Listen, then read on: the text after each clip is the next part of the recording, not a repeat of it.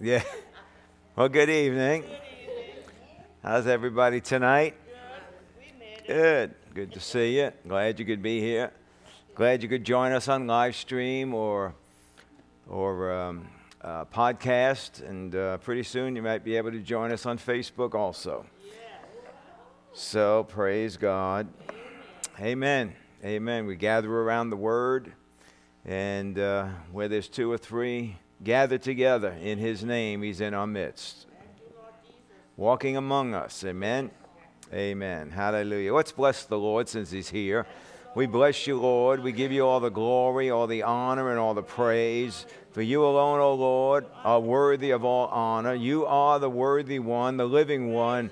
You are the God of salvation and redemption. You're the one that set us free. You're the one that's delivered us. You, you have provided all things that pertain to life and godliness. Jesus, through your finished work, you have redeemed us and set us free from sin and from sickness and from, from, from diseases. I thank you, Lord, that by your stripes that we are healed. I thank you, Lord, that by the life that you gave, that you've delivered us out of sin, unbound us, and disconnected us from the works of the devil. Lord, I just thank you so much for all that you've done for us. Thank you for all that you are for, for us. Thank you for loving us, Lord. Oh, I thank you, Lord. I thank you, Lord. I thank you, Lord. Thank you, Lord Jesus. Thank you, Lord Jesus. Father, we just thank you so much for all that you are, all that you do. Thank you for your great love towards us. And Father, we come with an expectation and excitement to sit at your feet and to hear your word being taught to us by your Holy Spirit. That there'd be impartations of revelation, Father, that we open our hearts to receive from you, to hear from heaven. And Father, I thank you that the things that we hear, Father, that we'll put them into our life. Thank you, Lord, that we'll continue to change and being conformed to the image of Jesus and developing in your divine life and your divine nature. And we thank you for that in Jesus' name. Amen. Amen. Hallelujah. Let's open up to Proverbs 24, uh, verses 3 and 4. And we were over here last week, and we're going to continue on from here. Proverbs 24, verses 3 and 4. It says, By wisdom a house is built, and by understanding it is established, and by knowledge the rooms are filled with all precious and pleasant riches. Now, we looked at this last week, and we talked about wisdom. And we said wisdom is the data. You know, like hearing the Word of God. The Word of God is the data. Isn't that right? The wisdom is the blueprint or the plan for building the house. You know, the Word of God lays out plans and it lays out blueprints for our life. But understanding is what establishes the plans. And since the plans are established, understanding will prepare everything that's necessary. All right? So if the blueprint is calling for plumbing, understanding realizes I need to get plumbing material before I can do anything. If it calls for roofing, I need to have roofing material before I can do anything. So understanding the data and the blueprint establishes the plan and then prepares everything that's necessary. And then knowledge works out the plan. Knowledge takes all of those things and works it and puts it into an application and uses all the necessary items that, that, that was received through perceived understanding. Okay, and carries out the wisdom, carries out the data, and fulfills it to the final manifestation, but not just to build the house, but also to fill all of the rooms with pleasant and precious riches. Amen. Hallelujah. So everything starts with as we found out last week, and everything works off of and comes to p- completion because of foundations. And the foundation, the, the wisdom of God, found there's wisdom, understanding, and, dat, and uh, knowledge. That is the foundation of everything. You know, uh, the Word of God says that by wisdom, God founded the earth, by understanding, He established it, and by knowledge, He broke up the deeps. And that's what it was all about the data, the understanding, and then the knowledge. And we found out that wisdom, being the data, is the Word of God. Understanding is a revelation of the Word of God. And knowledge is an application. And you can't go from data to application without understanding, or you're in dead works. because understanding is revelation. And without that revelation, you're in dead works. And this is why people get wore out, run down, and beat up trying to do the Word of God. This is so hard. It's only hard because you have no understanding. And you're trying to work data. Amen. We found out that there's foundations in the kingdom of God. There's foundations in marriage. There's foundations in finances. There's foundations in health. There's even foundations in our nation which was founded on godly principles. And foundations are very important, and the Word of God says, do not move the foundations. Isn't that right? It doesn't matter what they're doing out there. It doesn't matter what society says. They're a bunch of boneheads anyway. They don't know what they're talking about. And they don't know what's going to work because they've never done it before. And they come up with all this stuff that moves off of the foundations that have been solid, been strong, and been proven over the test of time. Amen. You know, I don't, I don't know how school is today, but I remember when I went to school, back when we had to carve out on, with a stone, you know, what we were writing, you know. but when I went to school, memorization was a big thing. You know, you had to memorize. And the biggest thing we had to work on was, the, me anyway, was the times tables. Oh my goodness, the times tables, you know. And my mother, you know, she'd make me go study the times table, but it wasn't enough to study. Now you have to come out and you have to tell them, you know, and not in order. You know, she'll say, well, what's, uh, what's four times six? Well, what's four times two? Well, what's four times nine? She wouldn't keep it in order to where you could memorize it in order. No, no, no, no. You had to know each one individually. And it was all about memorization. Well, what is memorization? It's meditation. Memorization is meditation. Of course, you have to over and over and over and over again until it just comes naturally. So I came to understand, one of the first things I came to understand was the nine times table.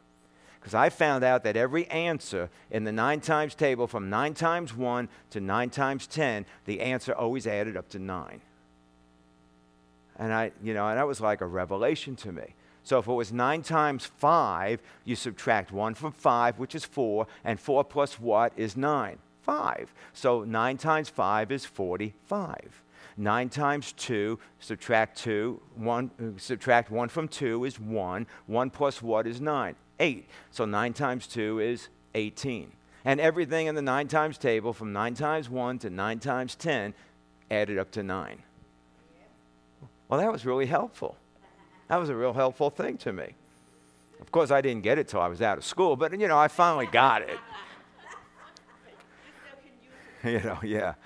And I had to memorize, of course, all the other times. And sometimes, you know, like 6 times 6. Well, it was, sometimes it was easier for me to add up 6, 12, 18, 24, 30, 36. It was easier to add them and figure out what 6 times 6 was rather than memorize. So the a- adding and the times table, they work together. What? you mean they work? You, you mean stuff works together like addition, subtraction, multiplication? That, all works together? I mean, that was another revelation that I got. What was happening is I was put, starting to put stuff together. Because why? I was getting an understanding. Now, you can memorize the times tables and you could get to where you can ace every test. But then there's life. Right? So I go to the store and I want to buy six items and it's $6 each. How much is that going to cost you? Uh, I don't know. Let me see what they tell me when I get to the cash register. Well, you should know. What's 6 times 6? 36. So it's $36, right? Until you have to add in the tax. And now you got 7% tax on $36, which is $2.52.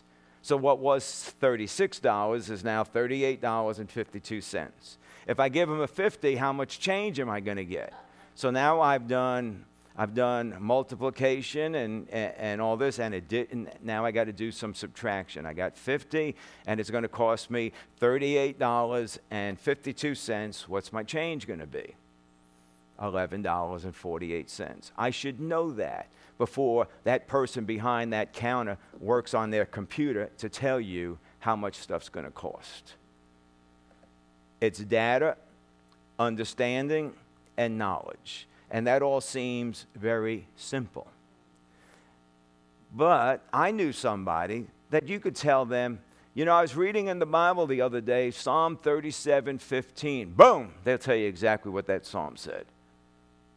Well, I was reading in the Bible about in Psalm 5, verse 10. Boom, they could tell you exactly. I know what that psalm. They could tell you the whole book of Psalms. I mean, no matter what verse I mentioned, they knew exactly what it said. It's just one problem. They couldn't relate it to their life.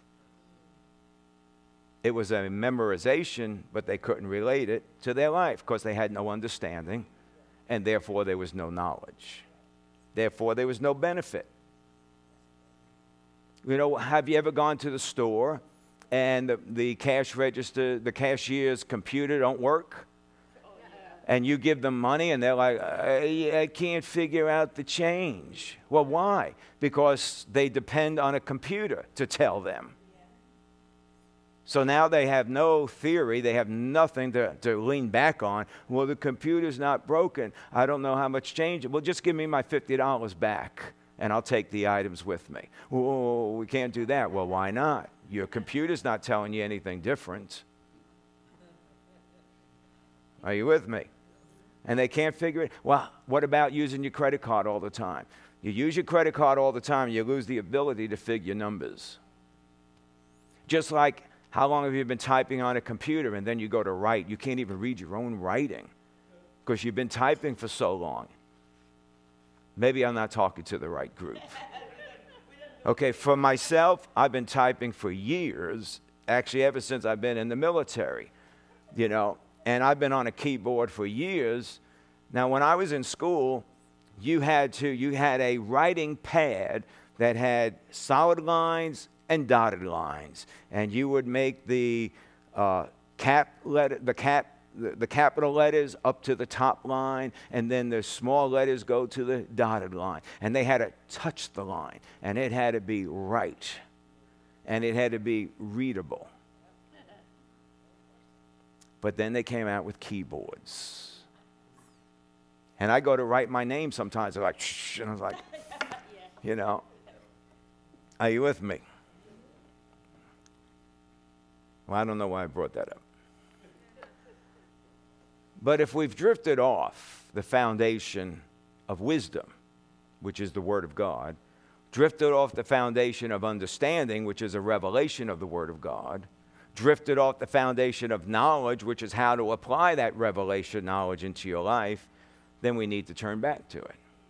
But what I have found is that, especially when it comes to church folks, and I'm talking about pretty wide range of church folks, the drift is not from the data, the Word of God. The drift is from the understanding, not taking the time to meditate and get revelation. Therefore, most people want to move from the data into the doing of it. Data to doing without revelation.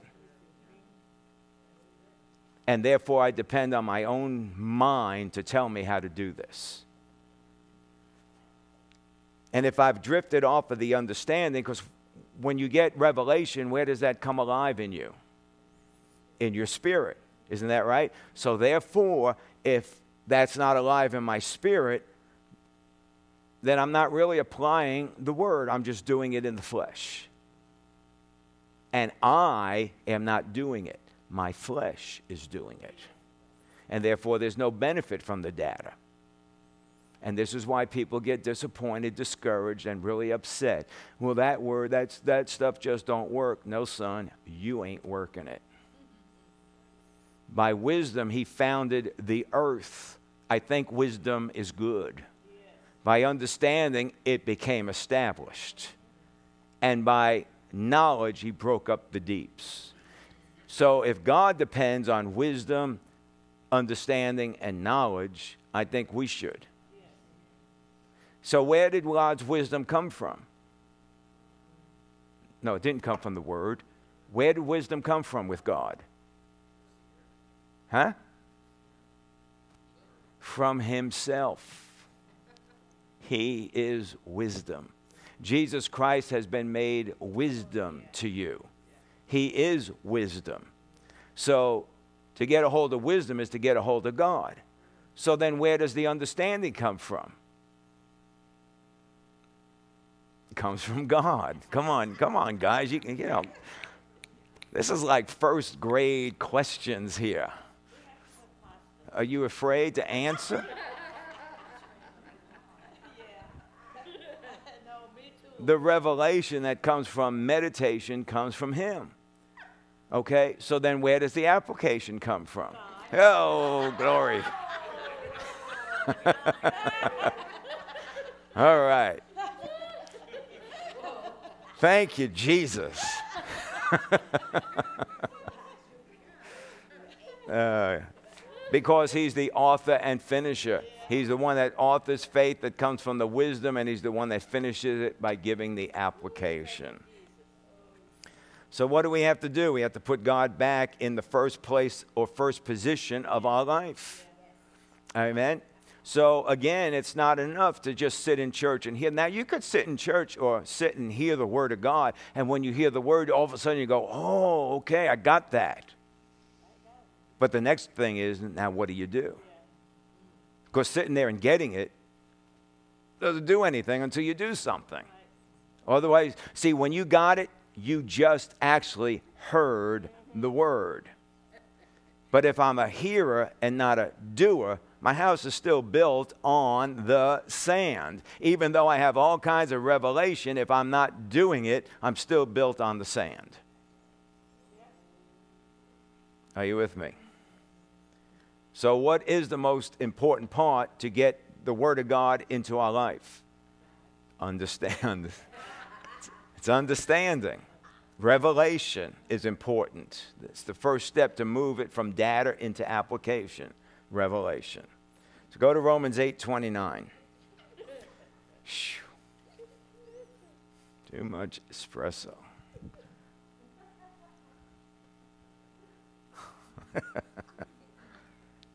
Romans 8:29 For those whom he foreknew he also predestined to become conformed to the image of his son so that he would be the firstborn among many brethren.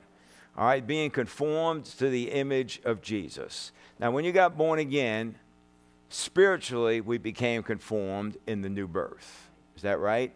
Our soul gets conformed as it grows in renewal and restoration.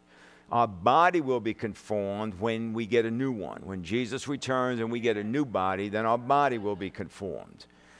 Okay, so our soul is what gets worked on now for renewal and restoration so that we can be conformed to Jesus in our thoughts, in our words, in our deeds, conformed in motives, conformed in attitudes, conformed in agendas conformed in mission. This is the first step and the main goal in building off of the foundation. Remember, we did weeks about the foundation.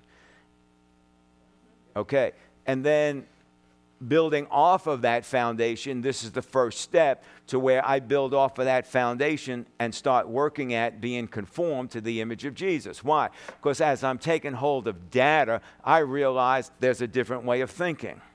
I realize there's a different way of talking. I realize there's a different way of acting and things that will be bringing much better results into my life. Isn't that right? So, Jesus, we know Christ is not his last name. Christ means the anointed of God. Jesus is the Christ. We are Christians. Christians means what? To be Christ like, to talk like, to think like, to act like, that His mission is our mission, His vision is our vision, His purpose is our purpose. This is conforming to the image. And the word image means to the resemblance, the representation, and the prototype. That this image that we walk in and this conformity that we change into is actually extracted out from Him. This is why the Bible tells you your life is hidden with Christ in God because that gets extracted out from Him. But you will never get that extracted out just by knowing data. If you don't take any time to meditate and you don't take any time to get revelation, data will not do it.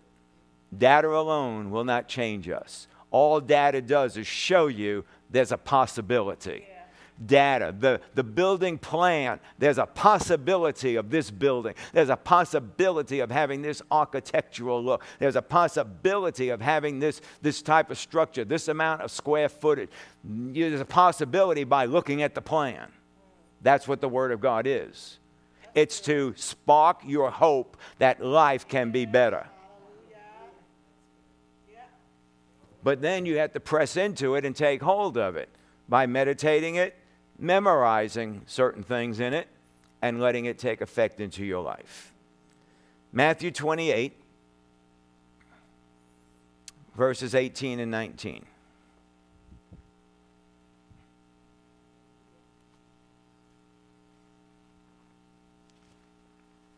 Jesus came up and spoke to them, saying, All authority has been given to me in heaven and on earth. Go therefore and make disciples of all the nations, baptizing them in the name of the Father and of the Son and of the Holy Spirit. All right? So he says, Go therefore and make disciples. Other times, like in the book of Mark, he said, Go out and preach the gospel, right? So this is just before Jesus ascends into heaven, and this is the last instructions he's giving to his disciples. So let me ask you this. At this particular point, were there only 12 disciples there where he was talking to? Okay? When Jesus rose from the dead, it says he appeared to over 500 people. How many made it to the upper room? 120. How many do you think was here? Do you think that after Jesus appeared to them, how did those 120 wind up in the upper room unless they got the instructions? Go over to Acts chapter 1 verses, uh, I think it's 1 through 4.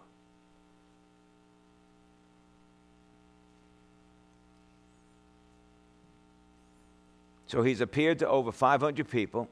And it says, the first, the first account I composed, Theophilus, about all that Jesus began to do and teach, until the day when he was taken up to heaven after he had, by the Holy Spirit, given orders to the apostles whom he had chosen. For these he also predestined him, he presented himself alive after his suffering by many convincing proofs, appearing to them over a period of 40 days and speaking of the things concerning the kingdom of God. Gathering them together, he commanded them not to leave Jerusalem, but to wait for what the Father said, had promised, which he said, You heard of from me. He commanded them not to leave to Jerusalem. So, where did they go in Jerusalem? They went to the upper room. How many went to the upper room? So, how many heard the instructions? 120 people heard the instructions. So, they all went to the upper room. Isn't that right? Okay, so if they all went to the upper room, then this commission that he's giving is not only for the 12 apostles, it is not only for fivefold ministry gifts, it's for everybody. Isn't that right? So, as Jesus went out on the earth, having been sent by the Father, he now commissions us to go in his name. And Jesus is giving us our mission. We are to know what is our particular part in that mission. What is your place and part in that mission? It's two sided preach make disciples. Which side are you on? Which one are you to be involved in? Where has God set you? What is your part in the mission? See, this is part of conforming to the image of Jesus. Jesus went out as the Father sent him. Well, now he has sent us. So, what part is our part and what is our category? Well, you'll never know if you only stick with the data. When was the last time you actually meditated on something like that? What do we usually meditate on? I need money. I need health. I need, I need, I need, I got to have. That's what we usually meditate on. That's what we want. That's not what He sent you for. And the reason why you have so much problem in those areas, because you're not doing that. And we'll show it to you. You should have stayed home. Joshua 1 8. Joshua 1 8.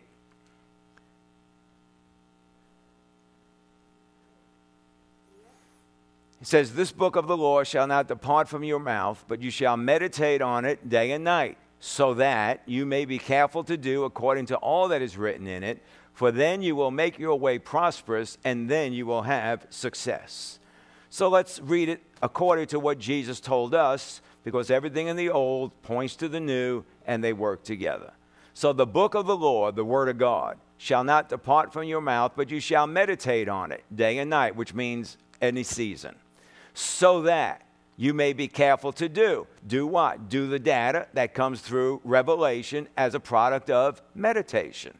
That you'd be careful to do what's written in it, for then you will make your way, you will make your mission, you will make your vision, and you will make your purpose prosperous. And then your vision, your, vis- your vision, your mission, and your purpose will have success as you walk in it.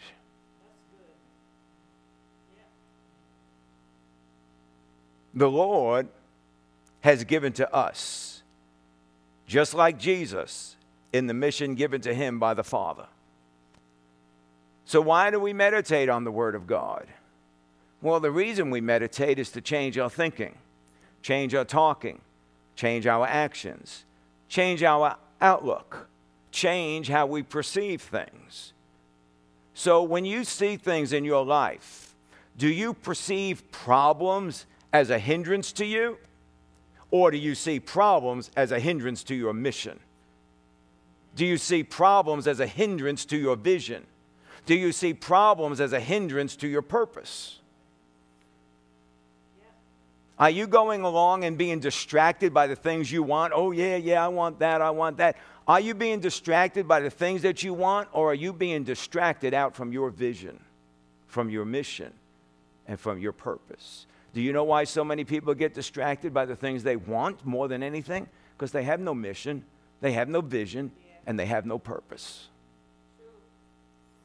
So, therefore, it's what they want that distracts them in life, and that's what they want to meditate on in the Word. Uh, this is what I want. This is what I want. This is what I'm believing God for. Because they have no mission, they have no vision, and they have no purpose. But yet, it's the very thing Jesus said before he left. And it's the thing we ought to be meditating on and get understanding of vision, mission, and purpose in my life. Now, I'm not talking about some mission, vision, or purpose that's like somewhere down the road. I'm, I'm hoping to get there. You're right here. What about here, right where you're at?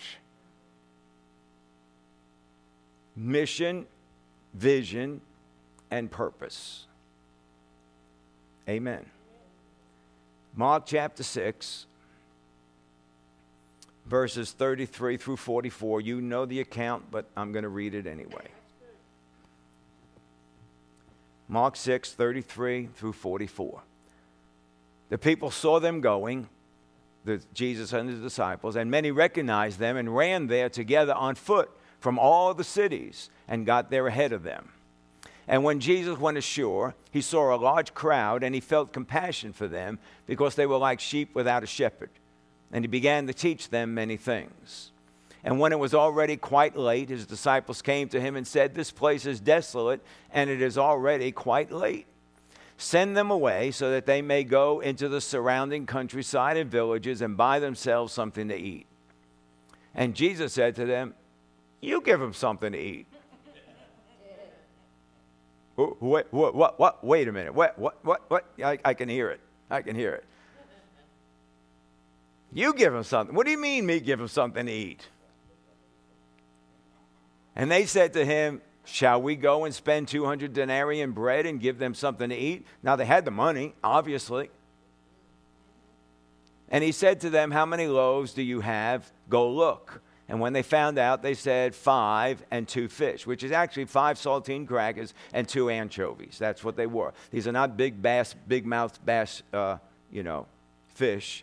This is not a whale.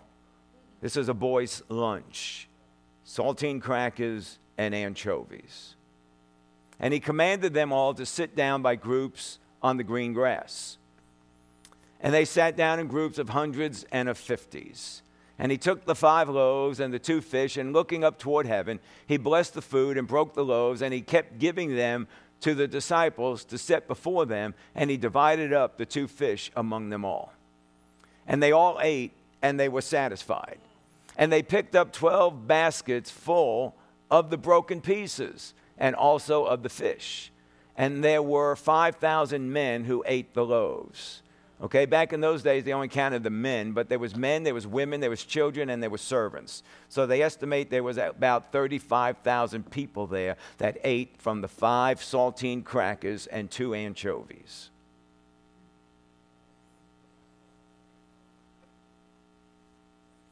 Now that would drop my jaw. That wouldn't just be like a, oh yeah, of course. You know, if there's no reaction to that, you're taking stuff for granted. And that could be why there's lack of understanding.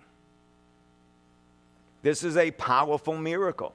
To me, this miracle is only second to the raising of Lazarus after he was dead for four days. They were filled, they were satisfied, they had all that they wanted, and there was food left over. You know why?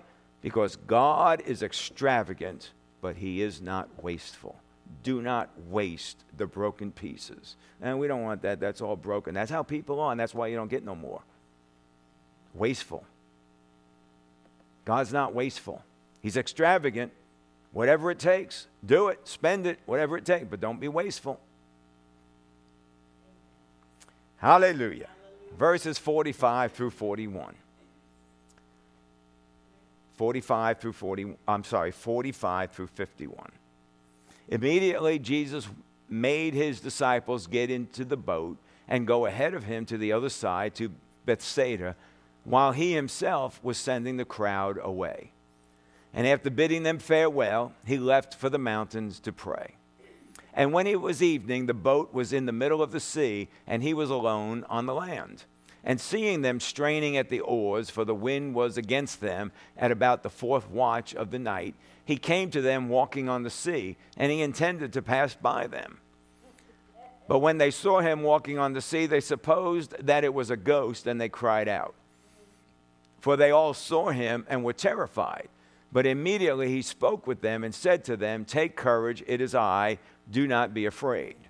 And then he got into the boat with them, and the wind stopped, and they were utterly astonished. They were astonished.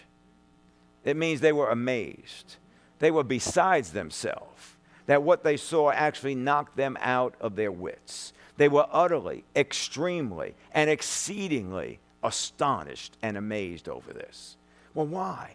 Why would they be so astonished? Why should they be so amazed? Why were they totally beyond themselves about this? Well, verse 52 tells you. For they had not gained any insight from the incident of the loaves, but their heart was hardened. Wow. Why are people so amazed when God does stuff? Because they have no insight.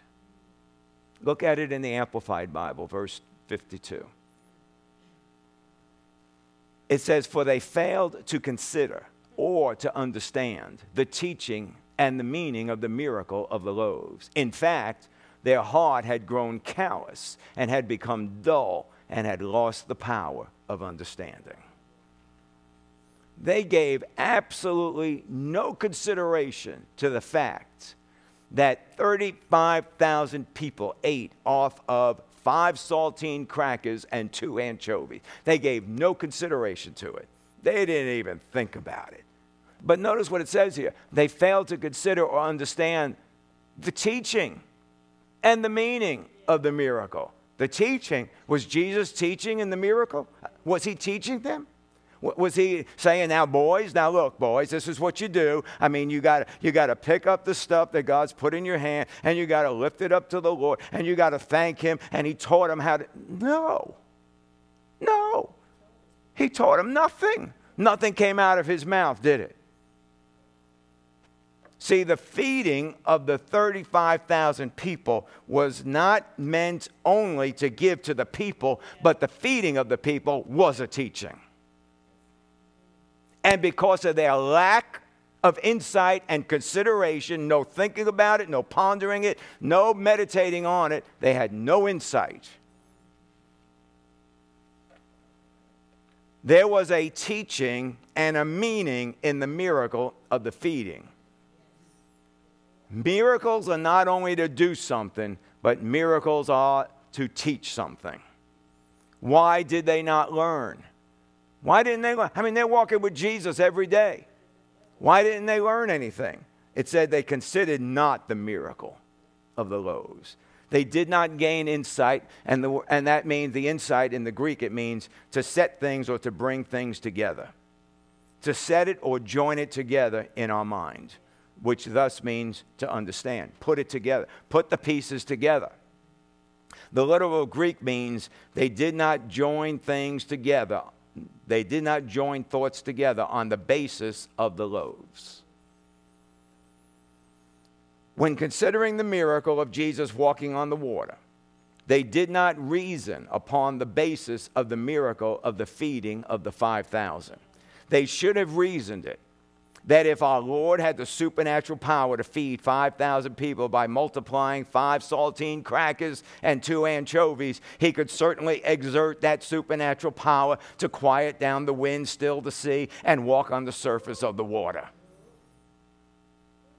But they never put it together. See, that's what understanding is, is when stuff gets put together. Like when you start to understand understanding Addition, subtraction, multiplication, and division works together. They did not consider it. They didn't reflect on it. They didn't meditate on it. Therefore, it resulted in what? A hard, calloused heart.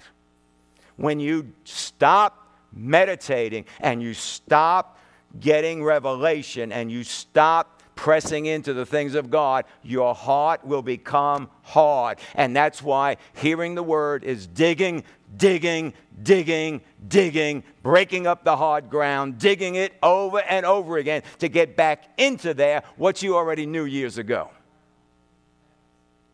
Of course, your heart got hard.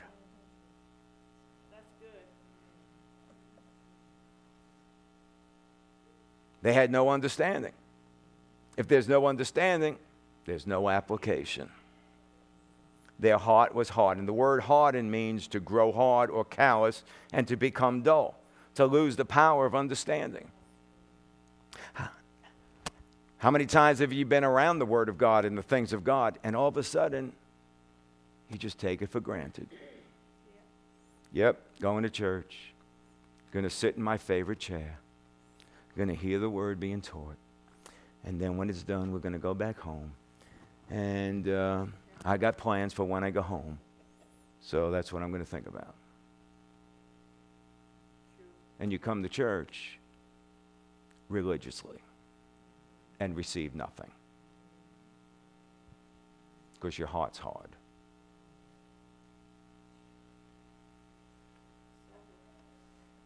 And we know the heart means the inner man, both the spirit the reasoning, the affections, and the will. And we wonder why it takes so long for the word to get in us. Because your soul is hard, it's hard ground. In fact, in, in Amplified Bible, they said it good according to the Greek. They didn't understand the teaching, in fact. In fact, it's a strong adversative conjunction. In fact, their heart was hard. And it emphasized, with the manner of speech that was used, it emphasized a settled state of dullness, callousness, and lack of understanding. They settled into it. Well, I'm okay. You know, I mean, things haven't really changed. I mean, things are good. I mean, it's, it's been good for a long time. I'm good you probably wouldn't even know if things weren't good. Of course, you've settled into less and less and less till it becomes normal, normal, normal, normal. but it's the result of a hard heart. So he says, not only did they not meditate on the miracle, but it says they didn't even consider it. They didn't even consider what Jesus did. Now, Jesus didn't have a walk on the water teaching.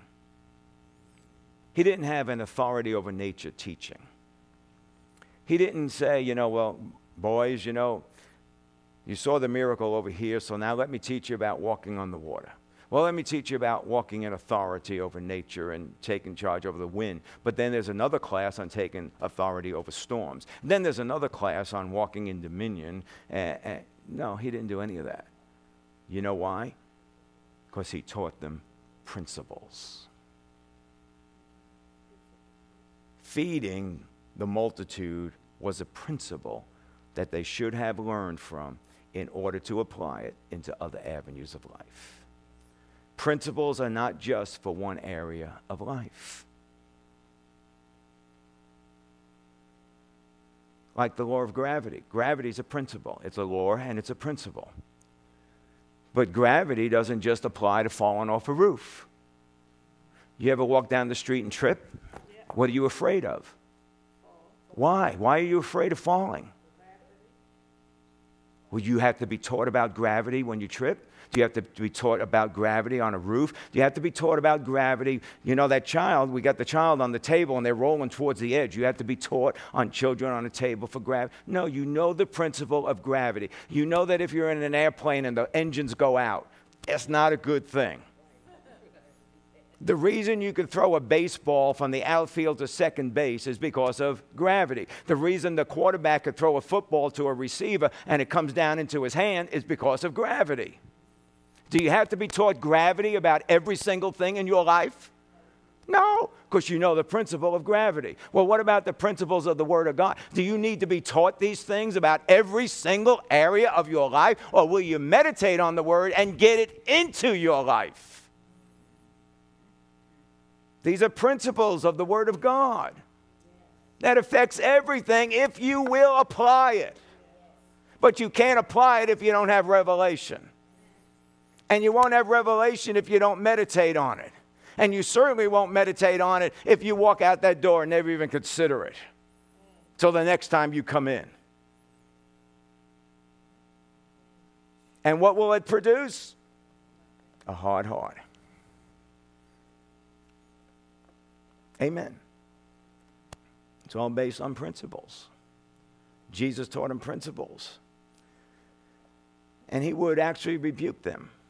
In fact, go over to Mark chapter 8. But, you know, this is the amazing thing about the feeding of the multitude. The disciples were actually involved in the feeding of the multitude. Five saltine crackers and two anchovies, and they're feeding 35,000 people, and they never run out of food. They're involved in giving out the food to the people. They're partnering in the authority of God over the nature. Authority of God over natural operation. They're involved in this. The miracle that Jesus was believing the Father for was what was multiplying in their hand. They're giving out food, and the basket never gets empty. They should have learned something from that. They could have learned, I have authority. There's authority over the natural operating. There's authority over natural things. Naturally, I got five saltine crackers and two anchovies, but supernaturally is above the natural. So that means that there are things that operate above the natural realm. But they didn't learn that. They didn't get it. They should have understood it. They should understand that when Jesus said something, that's the way it's going to be. Well, what about us? When you obey God, that's your mission, that's your vision, that's your purpose. Walking in His purpose, and obstacles arise, resistance comes along. And you can have authority over those natural circumstances that come against the mission. See, the reason you have problem is it's not coming against the mission, it's coming against you. And you're trying to take it on a personal level instead of taking it in the mission. Do you think that when they were out fighting the Revolutionary War and they went over to take a city and, and, one army comes against the other and the guys go, they're shooting at me, they're against me, oh, I don't know what to do. They're not against you, they're against the mission. You're there fighting for a mission. And it's high time we start to understand that we need to stand for the mission and the vision and the purpose. And that's where your real authority lies. It's not in the fact that they're shooting at you. It's that that the devil don't like you.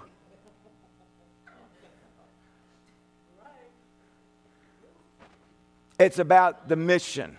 It's about the vision. It's about the purpose. And that's where your authority will lie. We have authority over stuff because they're coming against the mission, the vision. They're coming against our obedience. Because when I obey God, I have a mission, I have a purpose, I have a vision. And when that gets completed, then there's going to be something else. Here in Mark chapter 8, verse uh, 15 through 21. Mark 8, 15 through 21. And he was giving orders to them, saying, Watch out and beware of the leaven of the Pharisees and the leaven of Herod. And they began to discuss with one another the fact that they had no bread. And Jesus, aware to them, said, Hey, they, when are you going to get it?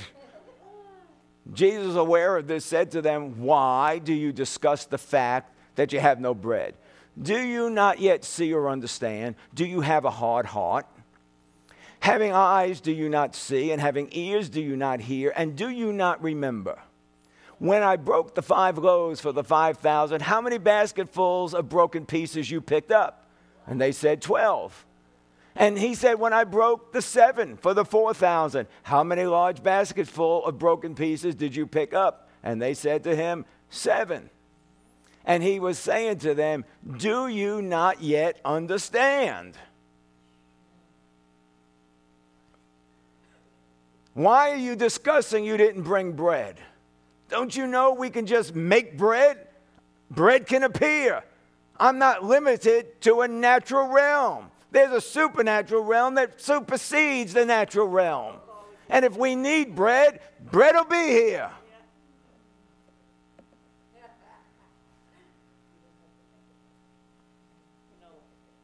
He said, Do you have a hard heart? Which means do you have a heart that's hard like stone, that nothing can get in there? Is it calloused, insensible to the touch? Even my spirit can't touch you because you're calloused. It's a spiritual sense applied to the hearts or the mind of men. It means to become unwilling to learn. Not just you can't learn, you're unwilling to learn. Unwilling to learn. You know what? You know what the biggest thing is that makes you unwilling to learn? I heard that before. That's an unwilling heart to learn. That tells me that you think you know everything about whatever it is. And there's, there's no more room for revelation. That's a hard heart. Unwilling to learn, unwilling to accept new information. It means to be closed minded. It happens when you're unwilling to consider, to ponder, or to meditate in any area of life. He said to them, Do you not yet understand? Verse 22. Oh, okay. I'm thinking of another version. The next, the, another version, what are we in? Mark, Matthew says that then they understood. He was talking about not the leaven of bread, but the teachings or the doctrines of the Pharisees and the Sadducees. So he had to kind of get on them. He had to make them consider. He had to make them consider the feeding of the 5,000. He had to make them consider the feeding of the 7,000. He had to make them think, what are you talking about bread for? he made them meditate. And then they realized, oh, he's talking about the doctrine of the Pharisees and the Sadducees. Are you with me? Principles are for application in our life. If all we do, this is very important, along with the rest that we talked about tonight. If all we do is receive from a miracle, then we will always need a miracle. You'll always be in need of a miracle if all you ever do is receive from a miracle. When we learn the principles of what God does in our life, starting in the new birth, then we will be the righteous living in faith's principles. Because the righteous are to live by faith. And faith can affect every area of our life, as well as help others through sharing the life and the truth of the Word of God that the Lord can then confirm with signs following. But what's the deal? The biggest thing is drifting from understanding, drifting away from understanding, drifting away from revelation. It is the only avenue available to where you can walk like Jesus. Without revelation, you cannot. Without revelation, you will try to work data and you'll be in dead works. And you'll never conform and never walk like Jesus. Never be powerful like Jesus. Never have supernatural operations and moves of God in your life like Jesus. Never being able to touch other people like Jesus. Because dead works only shares dead word. And the word kills, but the spirit gives life. Jesus said, The words that I speak are spirit and life. He said, The true worshipers of God will worship him in spirit and in truth. It's always about operating out from the spirit.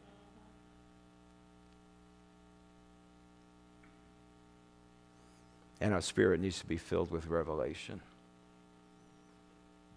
Amen. Just bow your heads for a moment. Thank you, Lord Jesus. Hallelujah.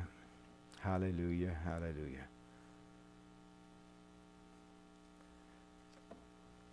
Lord, for everyone in the room tonight, everyone that's on live stream, podcast, whether they're, they're watching this live or watching it on archive, Father, we pray for every single person.